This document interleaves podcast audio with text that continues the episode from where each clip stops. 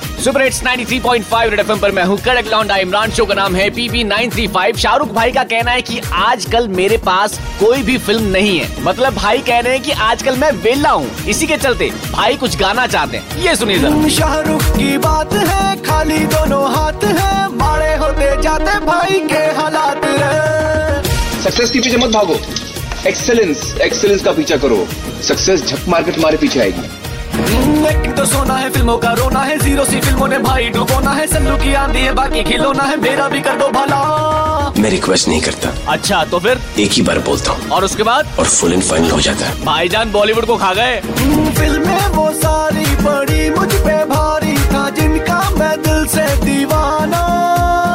काम दिला दो इज्जत भी बचा दो है साल बिताए मैंने यहाँ पे ही साबरे विश्वास और घमंड में बहुत कम फर्क है मैं कर सकता हूँ